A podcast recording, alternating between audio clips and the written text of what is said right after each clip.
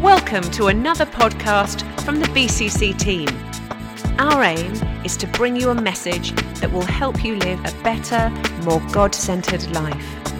For more information, go to bccweb.com.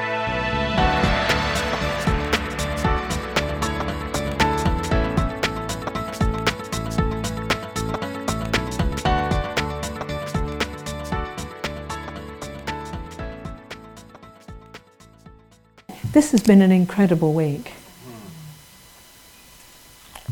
Last year I really struggled with fasting, but uh, I determined I was going to do better this year. And um, so back in November I stopped eating chocolate.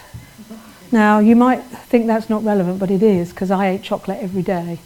I ate Cadbury's Dairy Milk. I'm addicted to it. Well, I was. Don't bother with all these nice you know, Swiss chocolates, just a bar of Cadbury's Dairy Milk. I'm a cheap date. It's just just a bar of Cadbury's Dairy Milk, three for a pound in Tesco's garages. and I decided it was giving me such bad cravings and I was so sluggish I needed to stop. Having done that back in November, and I've had occasional chocolate muffin at at Fru's. But apart from that, apart from that, I haven't. And I just, it was so much easier going into a fast when you've actually dealt with some of the stuff in your back. Food makes you so sluggish. And so if you want to um, consider, if you struggled a bit this time and you want to think about the next fast, start thinking about it now. Start rearranging things. And I, one of the things I love about fasting when I can really get into it is that it just illuminates everything. Yeah. It's like someone's really, really cleaned my glasses. And someone's really cleaned out my ears. And I'm so alert. and I hear and see things in a way that you don't. Because food actually does, you know, we know that we eat far too much. We all eat more than we need. And actually, if we could actually recognize what that does to us, and once you've had an experience like you've had this week, you kind of want to bottle it, don't you? Yeah. And you think, oh, when I need it, I'll have a bit of that. And I think that, you know, for those of you who can, and there's no condemnation, but for those of you who can, think about, you know, fasting for next time and whether you do one day, one meal, five days, two days, it doesn't matter what you do. What matters is that what you're doing is unto God. And uh, I know that God is going to speak to us this morning. Um, I know that because Mark and Adam have already preached some of my sermon. and they didn't know what I was going to speak about. They didn't know what God had put in my heart. Mark just gave me the passage. And as I've been seeking God and waiting on God for this next passage in Ruth, there's so much in it. It's so rich. There's so much in it about God's love, about God's kindness, about God's tender-heartedness that I think He wants to speak to us about this morning. Excuse me. And if we just look at it against the background of the last two weeks, um, in the book of Ruth, we know that Elimelech made the decision to move his wife and his two sons to Moab. And we know that he did that because of famine in the land. And we know that both he and his sons died and left Naomi with her two daughter in laws. And we read in chapter 6 that Naomi, when Naomi heard, sorry, um, chapter 1, verse 6, we know that when Naomi heard that the famine, um, there was no longer famine uh, in Bethlehem, she decided she would go back there.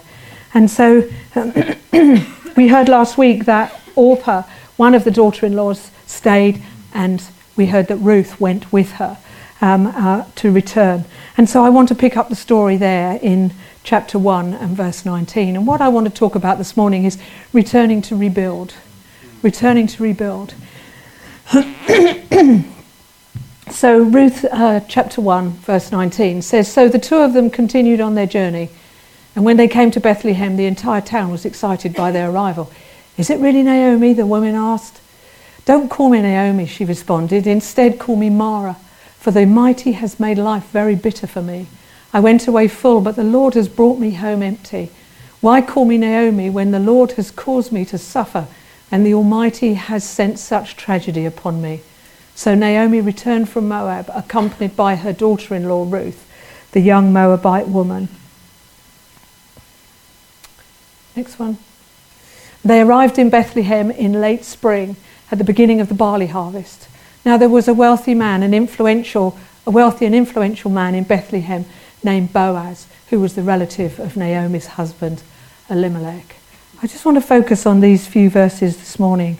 There's so much in there, and as far as time allows, oh, oh, there's the clock. I was going to say it's hidden behind that. No, there it is. as far as time allows, uh, um, I want to explore some of this. Mark made the point a couple of weeks ago that they'd ended up in Moab because of wrong decisions. He said that, you know, they lived in Bethlehem, which was the house of bread. Bethlehem means house of bread, where they had been fruitful, but famine had taken hold. And that word famine, it means hunger or suffering. So a time of hunger or suffering had come upon that place. Um, and so they had made a logical and, and, and perhaps a, a natural decision to move away from that place of hunger and suffering instead of looking to God. They'd made that choice and decision to move away, and they'd taken matters in their own hands. You know, when we find ourselves in a place of discomfort, it's automatic to want to move. When I, uh, in the work that I do, people often talk about cancer as a fight or a battle. You know, I've got to fight this, I've got to win. It talks about overcoming. People use it in that sense of overcoming. People do not want to stay. We don't want to stay in a place of discomfort or suffering. It's automatic for us to want to move away. But what is what the problem here was, instead of consulting God in their suffering and in their discomfort, they made their own choices about what they would do to move away. And one might say, well, it's quite sensible if there's famine in the land to move away because there isn't sufficient there. um, so, so Naomi was there because of a family decision. And sometimes we find ourselves in a place because of a decision that someone else has made, and we haven't made that decision, we haven't taken that choice. Sometimes other people's decisions put us in a place of suffering or put us in a place of discontent. And it might not be immediate family, it might be several generations back that have moved the family or have moved you, and now you find yourself in this place of suffering or your discomfort or hunger, and you didn't choose that place. Somebody else chose it for you, and now you're reaping the consequences. You know, um, I don't think sometimes we realize the consequences on next generations of the decisions we make now. As parents, sometimes we, and I'm not a parent as you know, but sometimes parents can make decisions and choices to do things without consulting God. And although they might reap the consequences in their lifetime, they don't consider the consequences for the generations after that and how that might pan out for them. Um, so they were trying to seek comfort from the suffering by moving from a, one place to another without consulting God. And when we do that, it rarely brings comfort because the motives we used for doing it were wrong. Um, one of the things I've observed in life is that people would rather ignore or run away from problems than stand and confront them. And that's the thing. Sometimes we would rather just run away because our body wants comfort. For those of you who fasted this week, you know your body wants comfort. Your body was probably crying out all week, Give me food. And you were saying no. You know, we, we want to, we want, we don't like to sit in that discomfort. And so we would rather move away because for some of us, our security is built around our stability. We want to stay where we are. We want to know where we're at. We want to be in control. And Mark brought this out earlier on in what he said. We want to be in control of situations and circumstances because, uh, because uh, then we feel that actually we will be able to control what happens around us. We cannot control what happens around us. We can sometimes not even control what happens to us. I had a situation a few weeks ago where one of my colleagues came to me because of something that had happened at work. She came to me to resign. And I really felt the Holy Spirit come on me. And, and I mean, I don't normally do things like this, but I really felt the Holy Spirit come on me. And I said, Why do you want to resign? And she said, Because of this and this and this that's happened, and it's made me afraid. Now, this girl is not a believer in the same way that I am, but does know God. And I felt God say to me, No. And I said to her, No, I won't accept your resignation. You've got to deal with your fear. You've got to deal with your fear because I, you can resign from this and you can run away, but you can't run away from your fear. Your fear will follow you into your next job and your next job and your next job. I will not accept your resignation. You must deal with your fear. And she looked at me and she said, okay, now she was going off for a few days, so I said, think about it, and we'll talk about it when you come back. And it, it, was a longer conversation than that, but that was the gist of it. And she came back after her days off, and we discussed it again. And she said to me, uh, you know, no, I won't resign. I've dealt with it. I've faced it. I've dealt with it. And what we don't realize is that if we don't deal with what God has got on our plate today, you'll face it again. Such is God's love for us.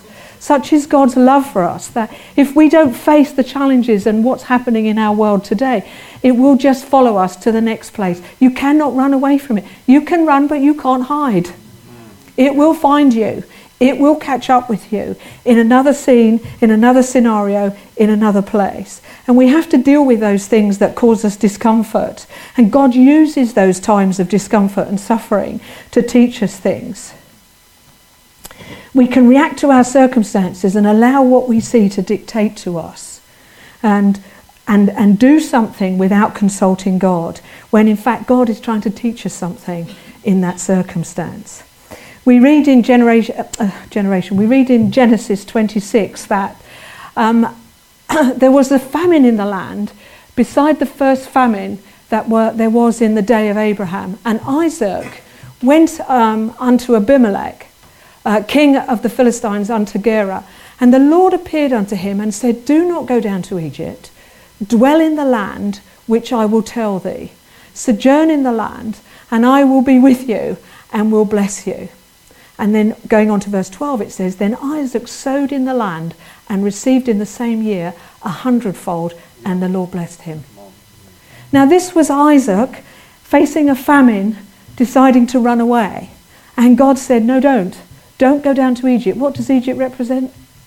The world, the world and slavery. Don't go back to the world and your logical decisions and your r- rational, rational reasoning to get away from this famine. God said, stay here, stay in this land and sow. You can sow in a time of famine. You can reap in a time of famine. And Isaac sowed in the land and he received a hundredfold. Yeah.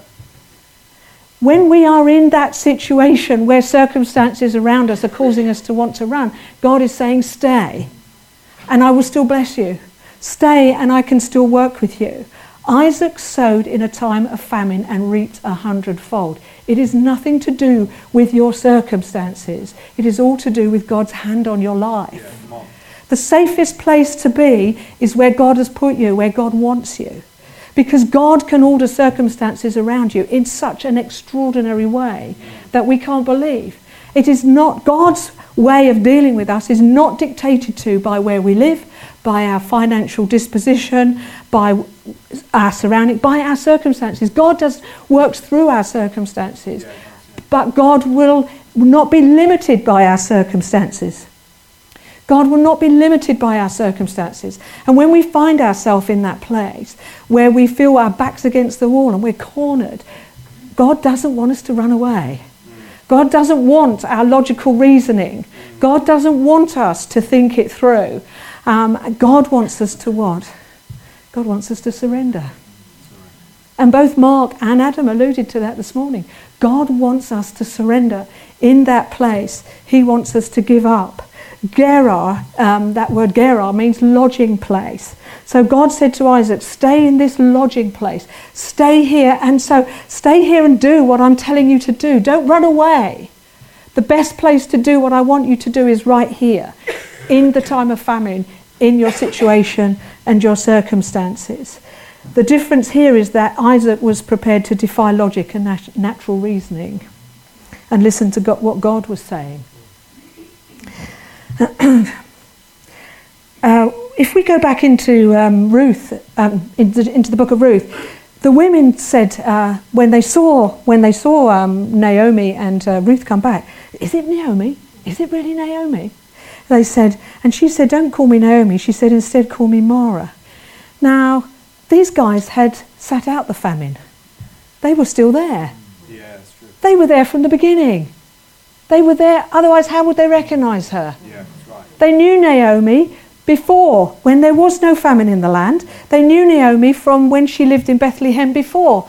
And they're saying, Is that Naomi? Like we might say, Oh, is that somebody come back to Bromley? We were here all along. Yeah. But they left and came back. So those people who stayed in Bethlehem saw out the famine and they were still alive. Yeah. They were still alive. They saw it through. They didn't die because of famine. But Naomi and Abimelech decided to leave. So she said, Instead, call me Mara, for the Almighty has made life very bitter for me. I went away full, but the Lord has brought me home empty. You know what? When things go wrong, the first person we blame is God.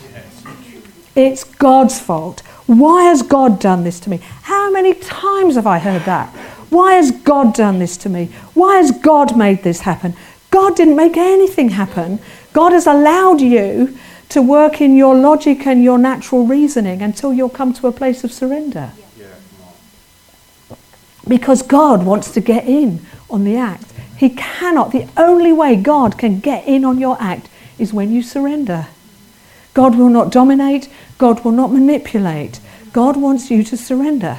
And when you surrender, then God can start his work. So Naomi was feeling this was all God's fault. If you're sitting here today blaming God for your circumstances, just stop.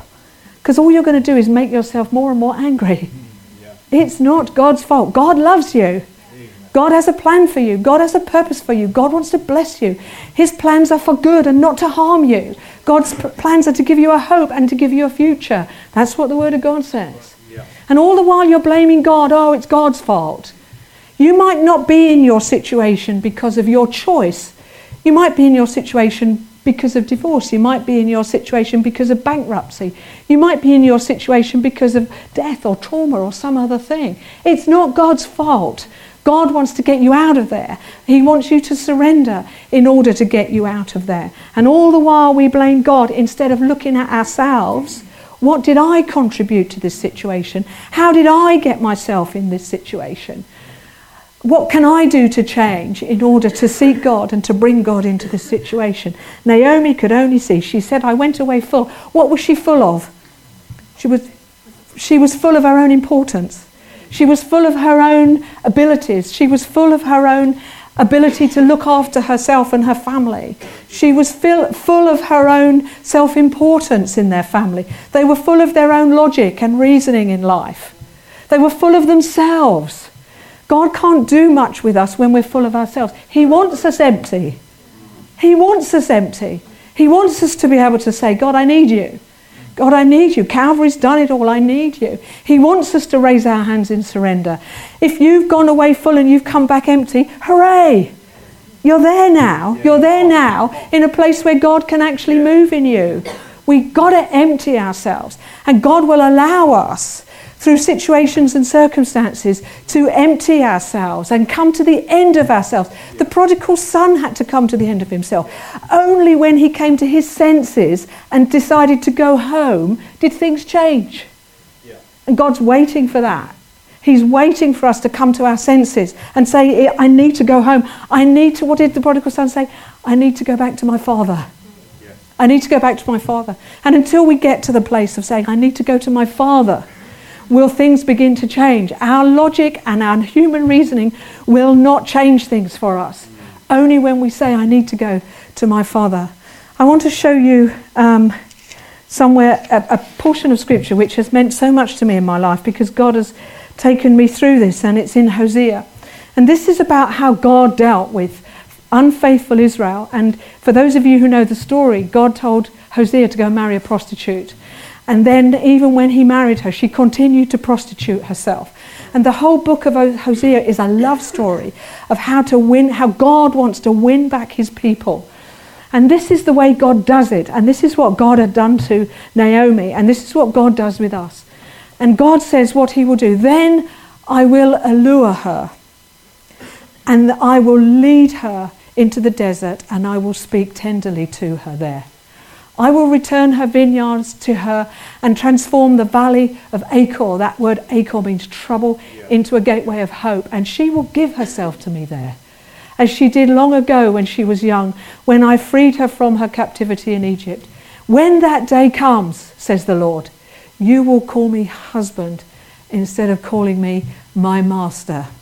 What was God's plan for luring um, uh, Israel back to himself and the church? What was his plan for moving and bringing us back? Well, first of all, it was this everything God does has to come through submission. So he wanted to lure her. He wants, God wants to lure us back. He, don't, he will not dominate, he will not manipulate. He is calling. He wants to allure, he wants to draw you. He wants you to see something about him that will actually enable you to want to come. Until we come to the end of ourselves, God is very limited as to what he can do. God will entice us. God will persuade us. How might he do that? Well, he might send someone along to talk to you. He might move you through a piece of music. He might just speak to you in a meeting. He might prompt you in an area of your life with the prompting of the Holy Spirit. In all of this, God is just trying to draw you. God says, draw, me to, draw near to me and what? I'll draw near to you. He's, the onus is on us to come. The onus is on us to surrender. The second thing God will often do is he'll lead you into the wilderness. God will so often allow us to move into a barren place. And that's when we start to hear God. Because that's when we start to say, I can't do this anymore. I can't cope with this anymore.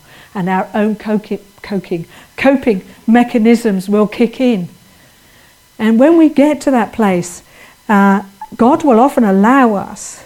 And when we're in control and bent on living on our own logic and reasoning, God will let us keep going until we come to a place where we can hear Him. And the most, the most crucial time in my life when this happened, and I know I've mentioned this um, before, but when I was only 24, I left here and I went to live in Zimbabwe, and and um, God took me there, and I first of all I uh, went to live just about near the on the border between. Um, uh, Zimbabwe and South Africa on the Limpopo River. I was miles away from anywhere. It was really dry and dusty down there. The rivers were dry. You had to dig in the river to get water. It was really dry and dusty. It was very barren. We had three years of drought when I was there. It didn't rain for three years. I loved it, but but they didn't, of course. Uh, and so um, I can remember I was in this um, in this mission hospital. I didn't speak the language. There was only one other person there who spoke English, and she didn't like me. Can you imagine?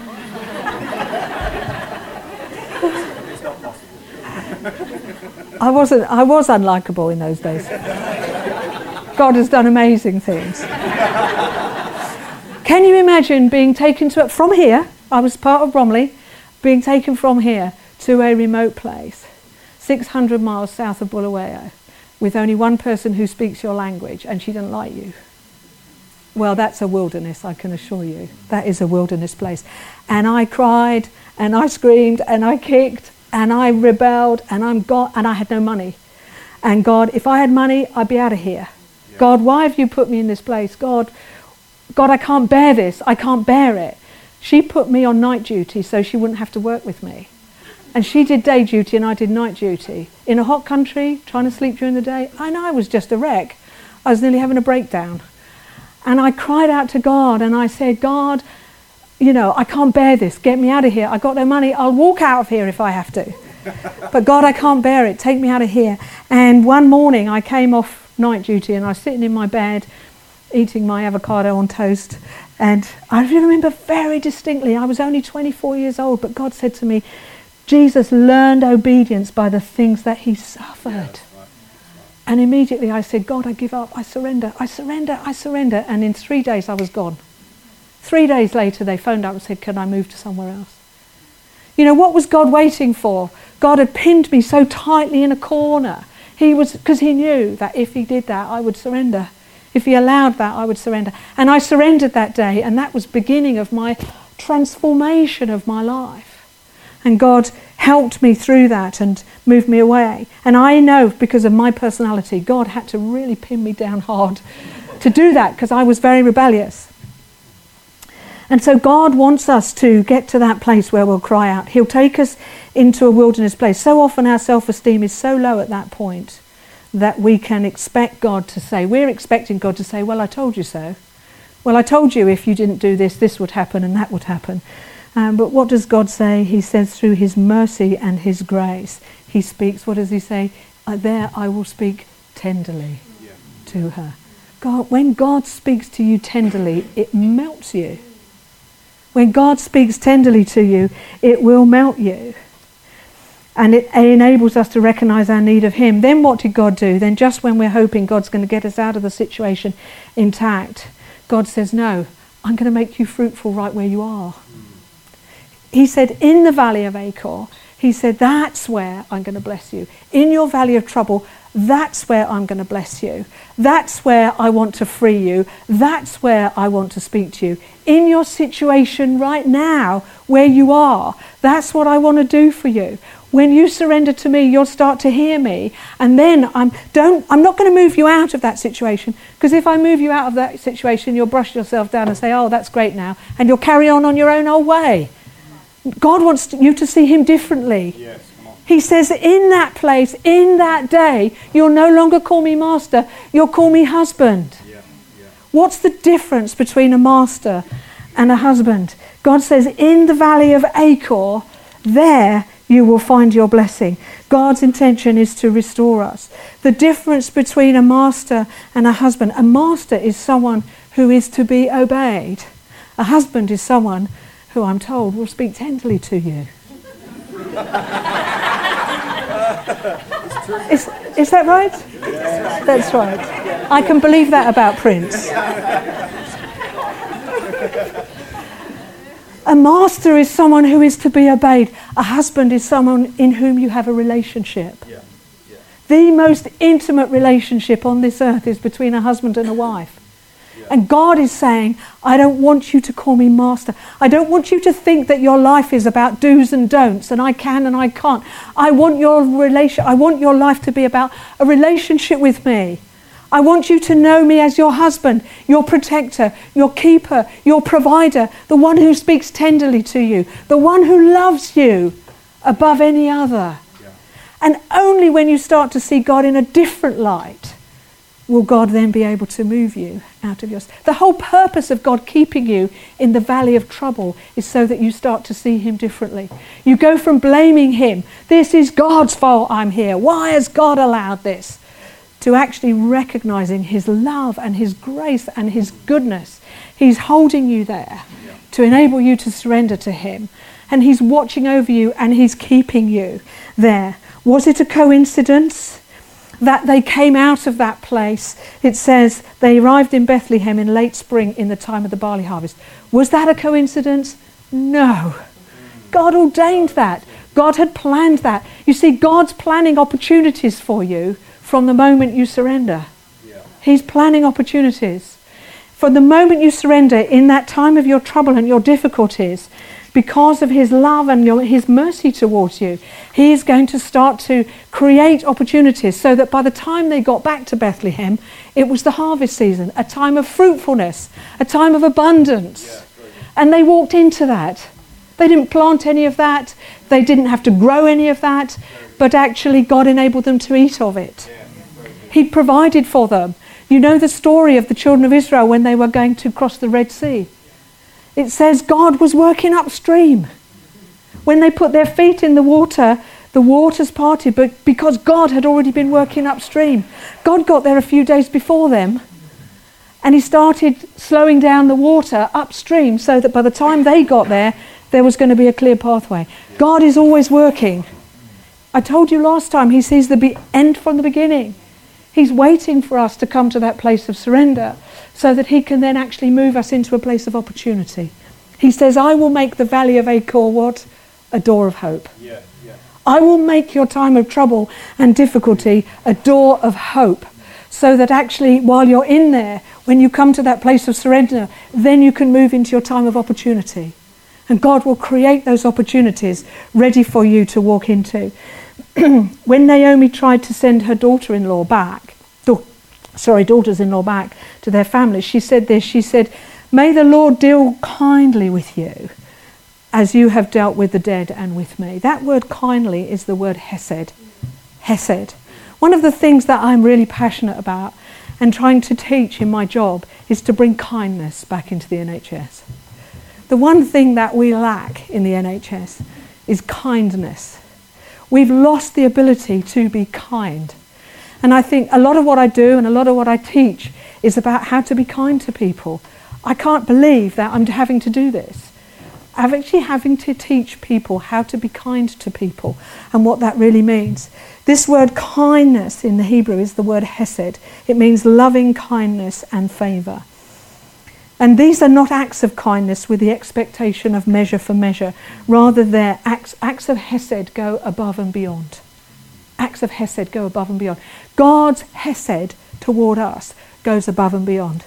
Isn't it exceedingly abundantly above anything we could think or ask? When we come to that place of surrender, she used that word. She said, May God be hesed towards you.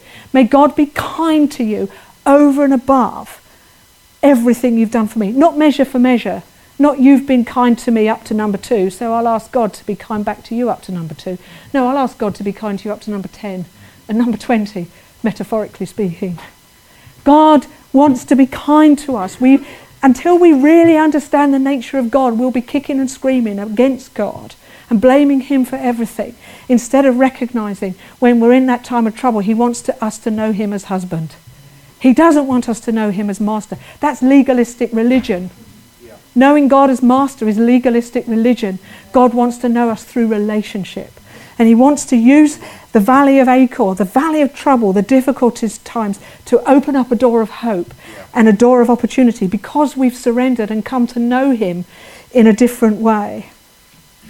God wants to be kind to us. Not only did, and I'll finish with this, not only did, um, and we'll be going into this, I'm sure, in the coming weeks, not only did um, um, the guy Boaz, not only did Boaz redeem Naomi and Ruth, he redeemed their land.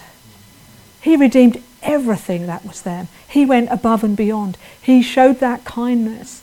He didn't just say, Well, you've come back, you need a place uh, and I'll look after you. He said, I will restore to you everything that was yours originally before you ever left here. Church, I really believe God is speaking to us this morning. I really believe it doesn't matter how long you've been going on in God, it's really important to keep up that surrender. You know, sometimes on a regular basis, I'll just come, God, I surrender again. I surrender again. I surrender again. Because if I want to get myself out of the situation or change the situation I'm in, I know the only way to do it is through surrender. When I let go, when I surrender, God, then you will create opportunities for me. Amen.